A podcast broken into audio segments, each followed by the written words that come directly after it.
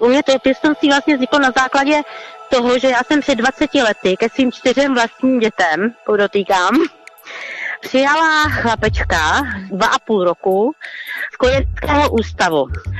A ten chlapeček mi teda zůstal až do dospělosti, ale já jsem si vlastně na něm uvědomila, jak hrozný zvěrstvo je zanechat dítě v kojeneckém ústavu už od toho útlého věku. A vlastně jsem si uvědomila, že ať ho zahrneme sebevětší láskou, tak v podstatě si bereme postižený dítě tím, že vlastně on už dva a půl roku žil v tom kojeneckém ústavu. Česku chybí pěstouni, kteří by se starali o ohrožené děti. Ty tak čelí většímu riziku, že se dostanou do dětských domovů nebo ústavů. O stoupajícím počtu dětí v ústavní péči svědčí i statistiky ministerstva školství. Proč se nedaří přivádět k pěstounství nové zájemce? A jaké dopady má pro děti i pro stát praxe, kdy starost o ohrožené děti přebírají ústavy? Je pátek 14. srpna, tady je Lenka Kabrhelová a Vinohradská 12, spravodajský podcast Českého rozhlasu. Tak Jaroslave, proč jste se situaci na poli české pěstounské péče začal zabývat? Během nouzového stavu jsem se věnoval tématu ohrožených dětí a hlavně organizacím, které pomáhaly ohroženým rodinám, dětem a tomu, jak fungovali během toho nouzového stavu. Jaroslav Hroch je reportérem domácí redakce Českého rozhlasu. Dostali jsme se i k pěstounství a poté s kolegyní Lucí Korcovou tak jsme se věnovali tématu přidávání peněz pěstounům, ale i organizacím, které pomáhají pěstounům a odborníci to kritizovali jako nedostatečné a vlastně i v té chvíli jsem si řekl, že bude dobré se kouknout na to statisticky a ukázat, jaké jsou ty hlavní problémy a třeba i nabídnout nějaké řešení, jak by se mohlo dál postupovat. A vy jste zjistil, že v Česku pěstouni chybí. Jak dramatická situace teď je? Ono je asi dobré na začátek říct, že ta situace je dlouhodobá.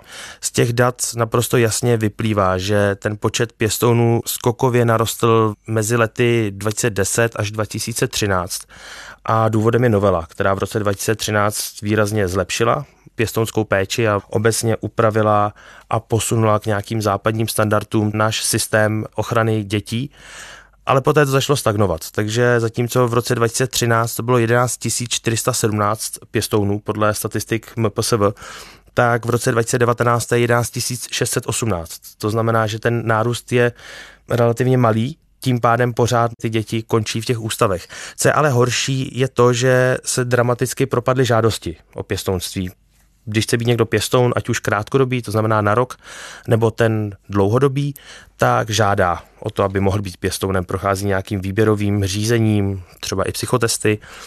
Zatímco v roce 2013 to bylo 1756 žádostí, tak v roce 2019 to bylo 389 žádostí o to dlouhodobé pěstounství a 115 o přechodné pěstounství. To znamená, že zkrátka ten zájem není. A do budoucna samozřejmě tím, jak pěstouni jsou vyčerpaní i odchází třeba z toho pěstounství, protože to je náročná profese, tak ta obnova není. Ti lidé budou chybět a ukazuje se to i v těch krajích, o čem jsem psal, že ty kraje ty volné pěstouny nemají. To znamená, že pokud pak se rozhodují, kam to dítě umístit, třeba ho vezmou z rodiny se závislostí, nebo je to týrané dítě, tak když ta varianta poslat ho pěstounům a poté dál do té dlouhodobé péče která simuluje to rodinné prostředí, není, no tak skončí v ústavech.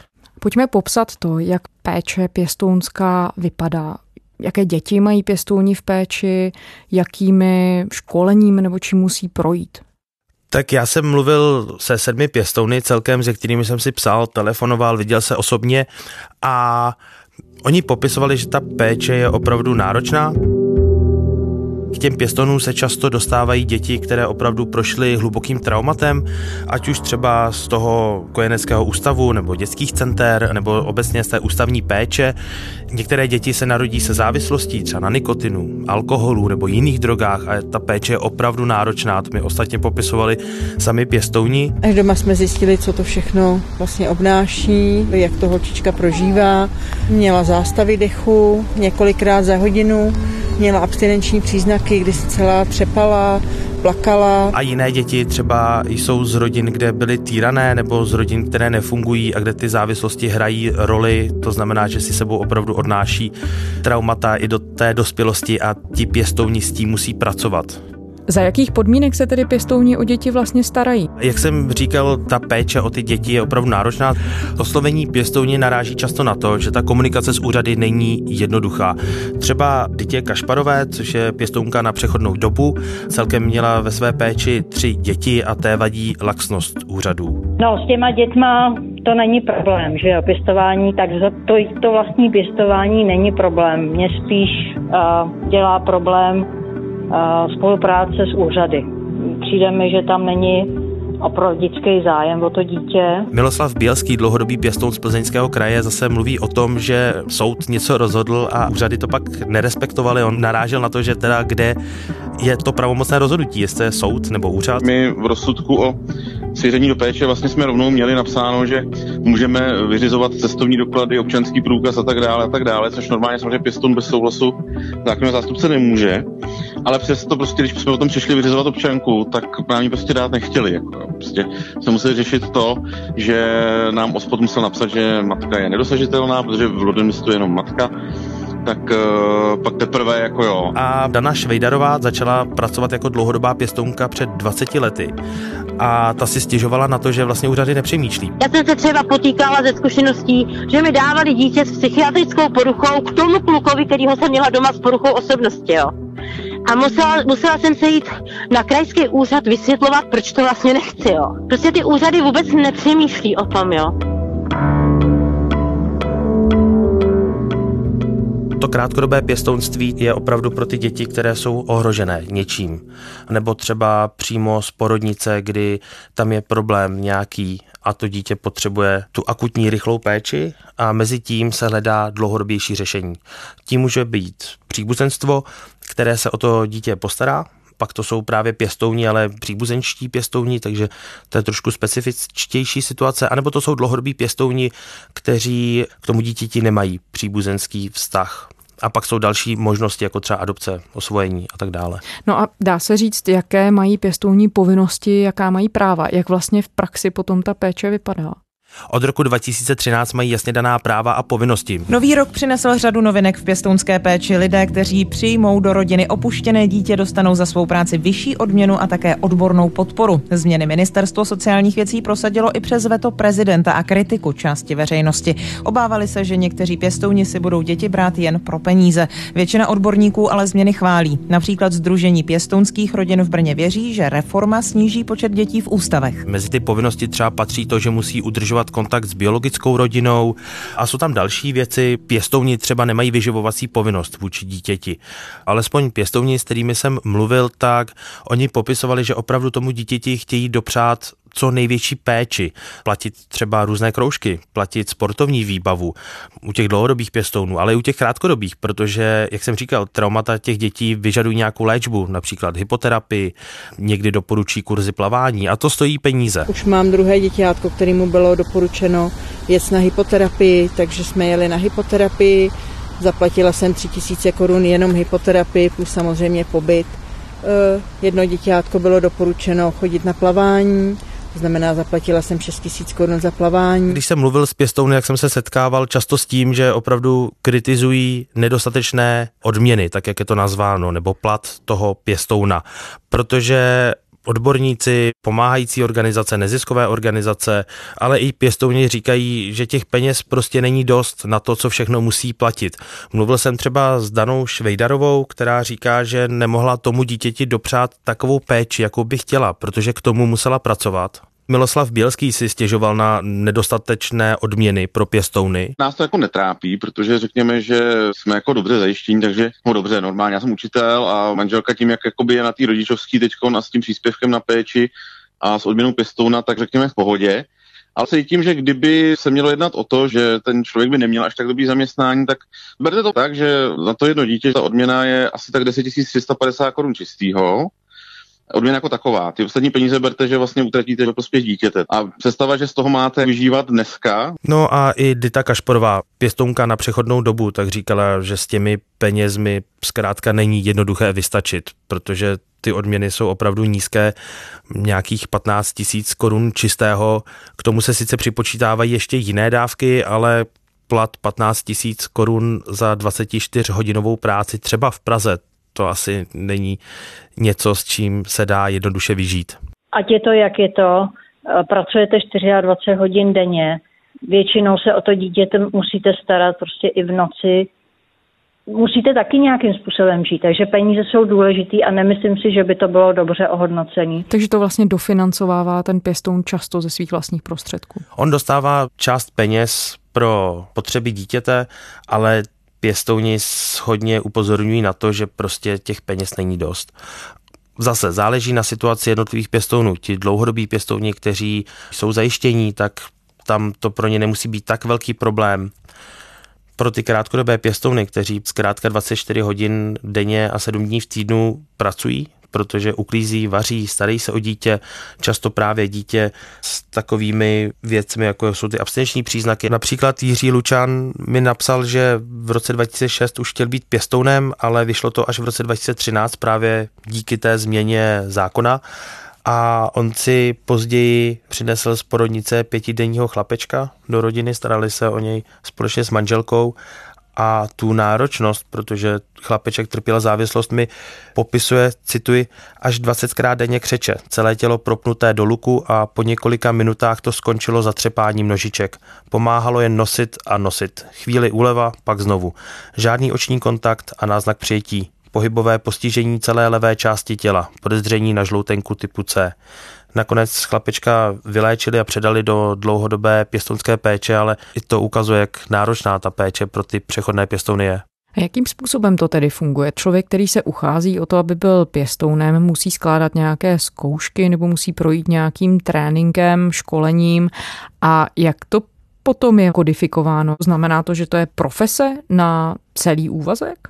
To se teď dostáváme k jednomu z problémů, který je s pěstounstvím. Měla by to být profese, alespoň i k tomu mířila ta reforma z roku 2013, aby profesionalizovala to pěstounství. Do určité míry to profese je, je to zaměstnání. Jak to popisuje Magdalena Zemanová z Asociace náhradních rodin? Pěstoun přijme dítě, bude vychovávat celý život, státní dítě, jo? Je to služba státu. Tak to pěstounství je profesí, protože stát najímá de facto lidi, kteří se starají o dítě, které je ohrožené, aby nemuselo být právě v tom ústavu, aby ten stát dopřál nějakou možnost pro to dítě dobře fungovat ve společnosti, vyrůstat a tak dále. A je to i zájem toho státu, protože my vidíme, a říkají to odborníci, že zkrátka dítě, které vyrůstá v ústavu, nese si sebou často traumata hluboká. A to je tedy problém, protože částečně to je profese, ale částečně ne. A i samotní pěstouni na to upozorňují. Z odměny pěstouna platí odvody, aby teda jako něco bylo do důchodu, což je samozřejmě fajn. Nicméně, když si chci potom já nevím, chtěla bych si vzít hypotéku, nebo tak prostě nemám šanci, protože prostě banka řekne, a vy jste, vyberete dávky sociální péče. Když jsem s nimi mluvil, že říkají, že zkrátka oni de facto pobírají dávky, takže třeba nedosáhnou na hypotéky. Společnosti vnímá buď jako hrdiny, a nebo jako podivné lidi, kteří místo toho, aby pracovali, tak se starají o dítě a jsou s ním doma. Takže vlastně ten narrativ je tak trochu naopak, že i když ti lidé pobírají peníze od státu a vykonávají nějakou činnost, tak jsou ale de facto příjemci, místo aby byli třeba vnímáni jako nějací zaměstnanci. Je to tak, na to si stěžují, že je úřady neberou jako partnery, že neberou zkrátka jako normální zaměstnance nebo partnery pro péči o to dítě. Společnost je nevnímá jako profesionály a upozorňuje na to třeba i David Svoboda, místo předseda výboru Asociace Dítě a rodina a zároveň ředitel neziskové organizace Amaltea. Myslím, že ta společnost to jako nevnímá, že to je nějaký jako Samozřejmě je to poslání, ale je to i povolání. Je to vlastně hmm. opravdu profese, která sebou nese ještě něco navíc. A on říká, že se to ukazuje i v tom jazyku, jaký používá stát nebo úřady vůči pěstounům. Oni jsou žadatelé, takže oni žádají o to, aby se mohli stát pěstouny. Nejsou uchazeči o práci, ale jsou žadatelé. Opět pobírají dávky, nemají plat. Vy jste zmiňoval, že to má zásadní důsledky když v České republice pěstounská péče stagnuje, respektive ten počet pěstounů stagnuje.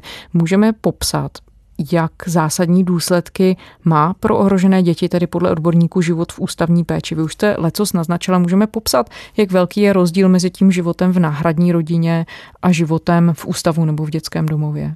Tuhle debatu už vedeme řadu, řadu let a je trošku s že se něco nemění. Možná na začátek ještě zmíním statistiky. V roce 2008-2009 ve školním roce bylo 7820 dětí v ústavní péči, to jsou děti starší 3 let. Jsou to statistiky ministerstva školství, protože opět ústavní péče a obecně péče o ohrožené děti je rozdrobená mezi tři rezorty. Rezort školství, rezort zdravotnictví, ten má pod sebou kojenecké ústavy dětí do 3 let a rezort práce a sociálních věcí ten zase řeší ohrožené děti a tak dále. Takže v roce 2008-2009 bylo 7820 dětí v ústavní péči, v roce 2019-2020 to je 6553 dětí. Ten pokles asi není nějak razatní a ještě k tomu ta čísla lehce za poslední dva roky rostou. Takže vidíme, že ten problém je, protože místo toho, aby se ty čísla razantně snižovaly, tak buď stagnují nebo rostou.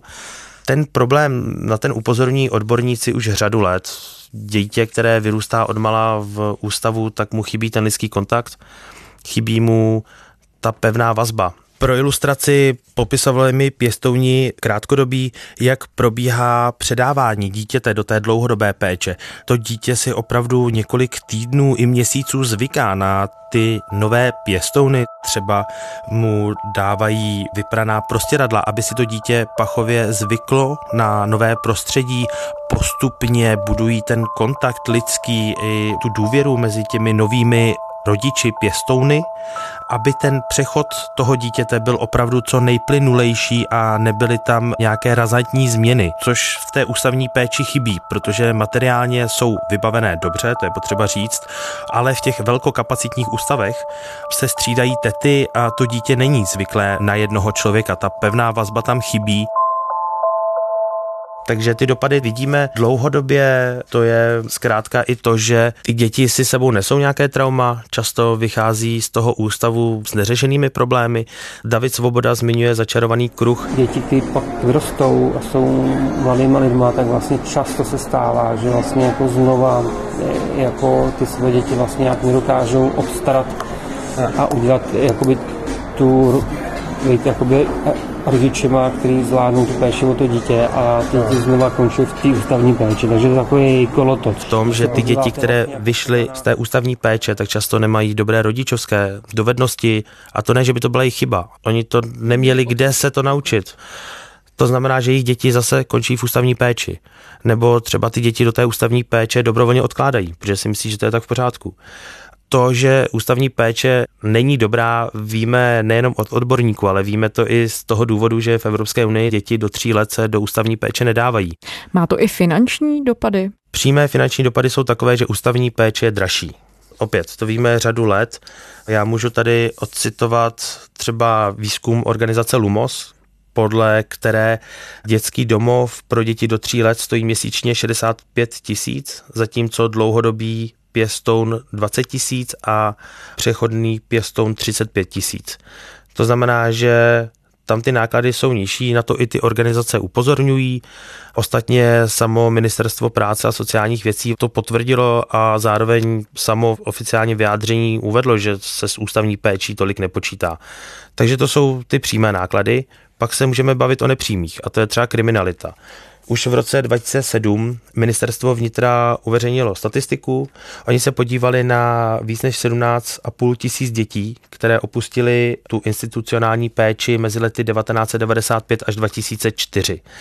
A zjistili, že po odchodu z té péče se 51% těch dětí dopustilo trestné činnosti. 10% těch dětí se dopustilo trestné činnosti rok po odchodu z té ústavní péče. Jsou to data z roku 2007 ale vidíme, že ta ústavní péče asi není tou cestou, kterou bychom chtěli jít. No jak jste to zmiňoval, tak úřady připouštějí, že tou cestou jít nechtějí. Nevládní organizace vyzývají, aby se od ní upustilo rychleji. Česko k tomu ještě už asi od 90. let slibuje, že ty počty dětí v ústavní péči sníží až do té podoby, že by ideálně žádná ústavní péče být nemusela. Tak proč se pořád nedaří tu situaci opravdu změnit? Je to vlastně zvláštní, protože Slovensko zrušilo kojenecké ústavy do tří let v roce 2006. Žádná pohroma se nekonala. A česká vláda se zavázala zrušit ty kojenecké ústavy do tří, později do sedmi let. Ty pokusy tady byly, měly končit v roce 2013. Mluvil o tom třeba tehdejší ministr práce a sociálních věcí Jaromír Drábek z TOP 09, který říkal, že zkrátka ty kojenecké ústavy budou zrušeny. My bychom chtěli velmi rychle v horizontu dvou let, tak jak už jsme avizovali, vytvořit předpoklady pro to, aby náhradní rodinná péče velmi výrazně převládla nad dnešní praxí. Já jsem si tady vytiskl dva titulky z let 2011 a 2012. Jeden je vláda zrušila kojenecké ústavy. Děti dostanou pěstouni a ten druhý je Gotwaldovy kojenecké ústavy končí. Nahradí je pěstouni asistenti. Rok 2011 a 2012. Rok 2020. Nad kojeneckými ústavy se stahují mračna. Poslanci je chtějí zrušit. Devět let, žádná změna. Čím to je? Nabízí někdo nějakou odpověď, proč to také?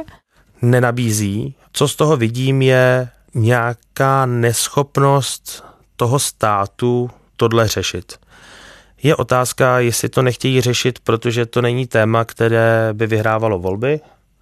Je otázka, jestli tam dochází ke střetu jednotlivých rezortů tím, jak je to rozdrobeno, jestli to zkrátka není prioritou, ale faktem je, že ty jednotlivé snahy o zrušení minimálně těch kojeneckých ústavů pro děti do tří let tady jsou od roku 2013, protože předtím nás kritizoval výbor pro práva dítěte OSN.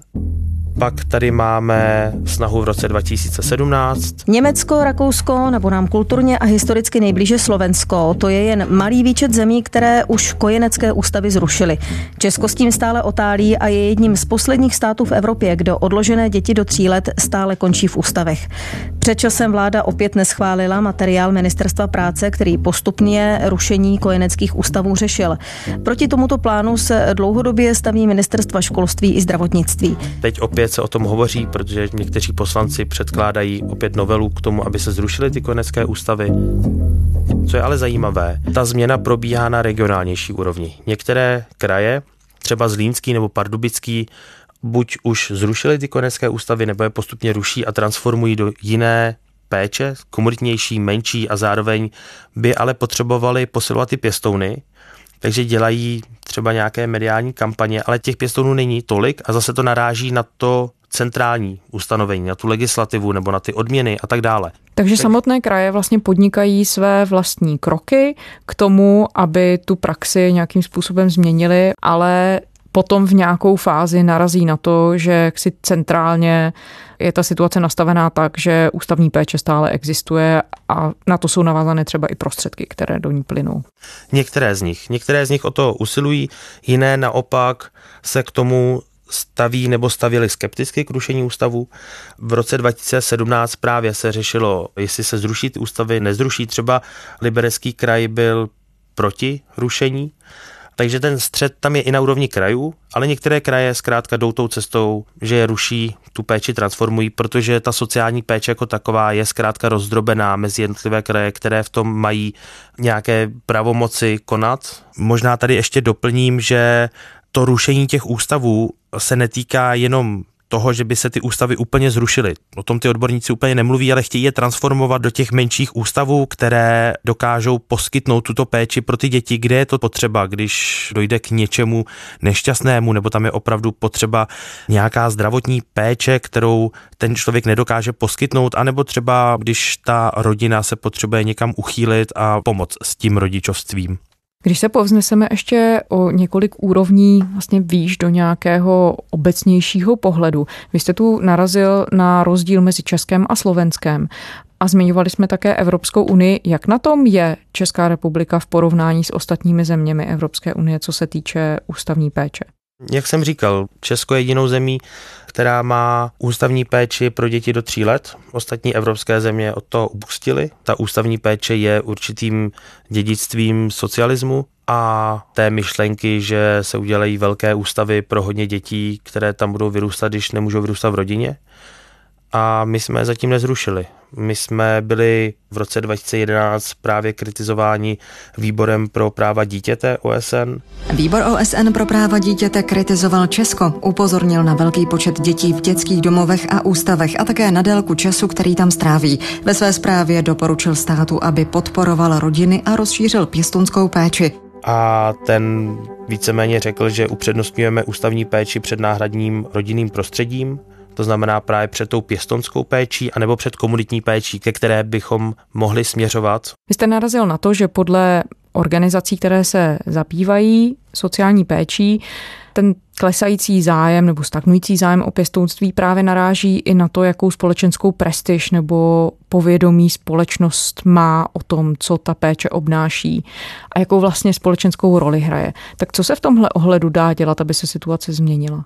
Jedno řešení nabízí už zmiňovaný David Svoboda. Pokud se o tom píše, mluví a je to vidět a slyšet, tak eh, pěstounů přibývá, že to je potřeba jako tohle to dělat intenzivně. Ten mluví o tom a říká, že to je i lekce ze západu nebo severských států, které mají tradičně ty sociální řešení propracovanější. a to je mediální kampaň, osvěta, mluvit o tom i v médiích, jako to mluvíme my, ale zároveň dělat náborové kampaně, upozorňovat na to, říká, že mají zkušenosti z Pardubického kraje, kde když dělali dlouhodobější kampaň, třeba billboardy ve vlacích, kde to bylo na očích těch lidí, tak to pomáhalo a ty čísla se zvyšovaly. Ty kampaně jsou zatím spíš jednorázovější a nejsou dlouhodobé. Takže to je jedna možnost. Druhou možností je pak nastavení toho systému nebo třeba i jazyka státu, jak jsme už o tom mluvili, že to nebudou žadatelé, ale uchazeči, že to nebude nějaká volnočasová aktivita a hraní si s dítětem, ale práce, že to nebudou dávky, ale plat. A samozřejmě pak ještě to, aby bylo více pěstounů, tak k tomu je potřeba ta větší reforma obecně toho systému. Odkud tedy musí vzejít ten hlavní impuls? Je v tuhle chvíli na straně státu ten míč, který by měl stát vykopnout, anebo může lecos udělat právě i aktivita z dola, jednak od nevládních organizací, ale potažmo také třeba od institucí na úrovni krajů, jak jste o tom mluvil?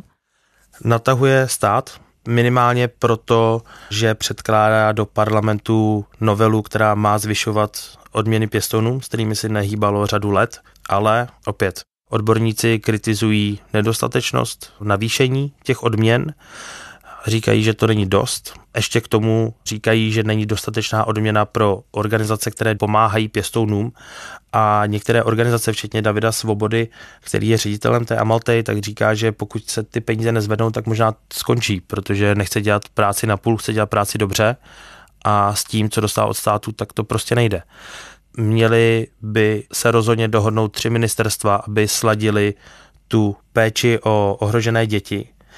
Požadavek na zrušení těch ústavů pro děti do tří let musí vzejít z toho centra, to znamená opět od toho státu. Pokud se pak udají tyhle ty větší změny, tak se můžeme bavit o přenastavení toho systému i třeba ze zdola, můžeme se bavit o těch dílčích věcech, jako je ta mediální kampaň, ale zkrátka stát musí chtít alespoň přenastavit ten systém. V roce 2009 vypracoval rezort školství rámcovou koncepci ke změně ústavní péče, která se odvolává na Národní akční plán, který měl právě zrušit ty ústavy pro děti do tří, respektive do sedmi let, což už mělo být dávno podniknuto.